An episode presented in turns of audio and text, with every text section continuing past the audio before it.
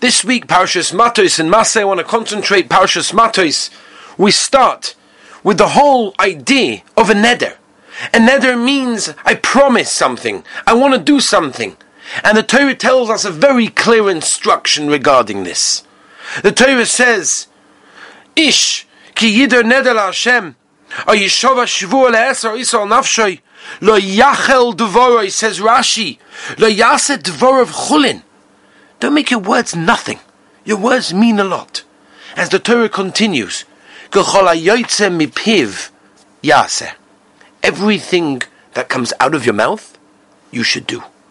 And that's such an incredible idea. It's such a simple idea, but it's so important. We're so easy to say things. We're so easy to exaggerate, to lie, to make things up. And we have to be very, very aware that the Torah regards our speech as one of the most important things we have. Onkelos tells us in Parashas Bereshis that which separates a human being and an animal is what? His speech. Because that's one of the only things that we do differently to an animal. But when we use our speech in the wrong way, we no longer are a human being. We become an animal. And the Pasuk over here is telling us, treat your words with Kedusha, treat your words seriously. Tell you an unbelievable story. I heard this from somebody that heard it from the granddaughter of the Chofetz Chaim. And this was a story with the daughter of the Chofetz Chaim.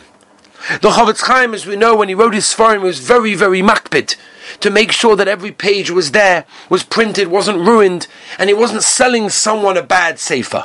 So he used to painlessly go through every single sefer that he sold. And he said to his daughter one day, My dear daughter, would you do me a favor? Would you check some Sfarim for me? Help me out. And his daughter said, Well, Tati, I'm just going to the park now. When I come back, and he said, No, please, I'd really, I'd really appreciate it if right now you sit down and go through a few surah help me out. And she says, Tati, I'm going to the park. And he asked her one more time, and she said, Tati, when I come back, I'll do a hundred sfarim. And she went out to the park. When she came back, there were exactly 100 sfarim sitting on the desk, waiting for her to be checked. Now we think of that story and we think, oh, come on. But no, because the Chofetz Chaim understood that every word that comes out of our mouth is holy. Everything is choshev. And as the Torah says, lo yachal Let's learn. Let's learn to appreciate the gift of speech that we have, to appreciate it and to use it in the right way. Have a wonderful Shabbos.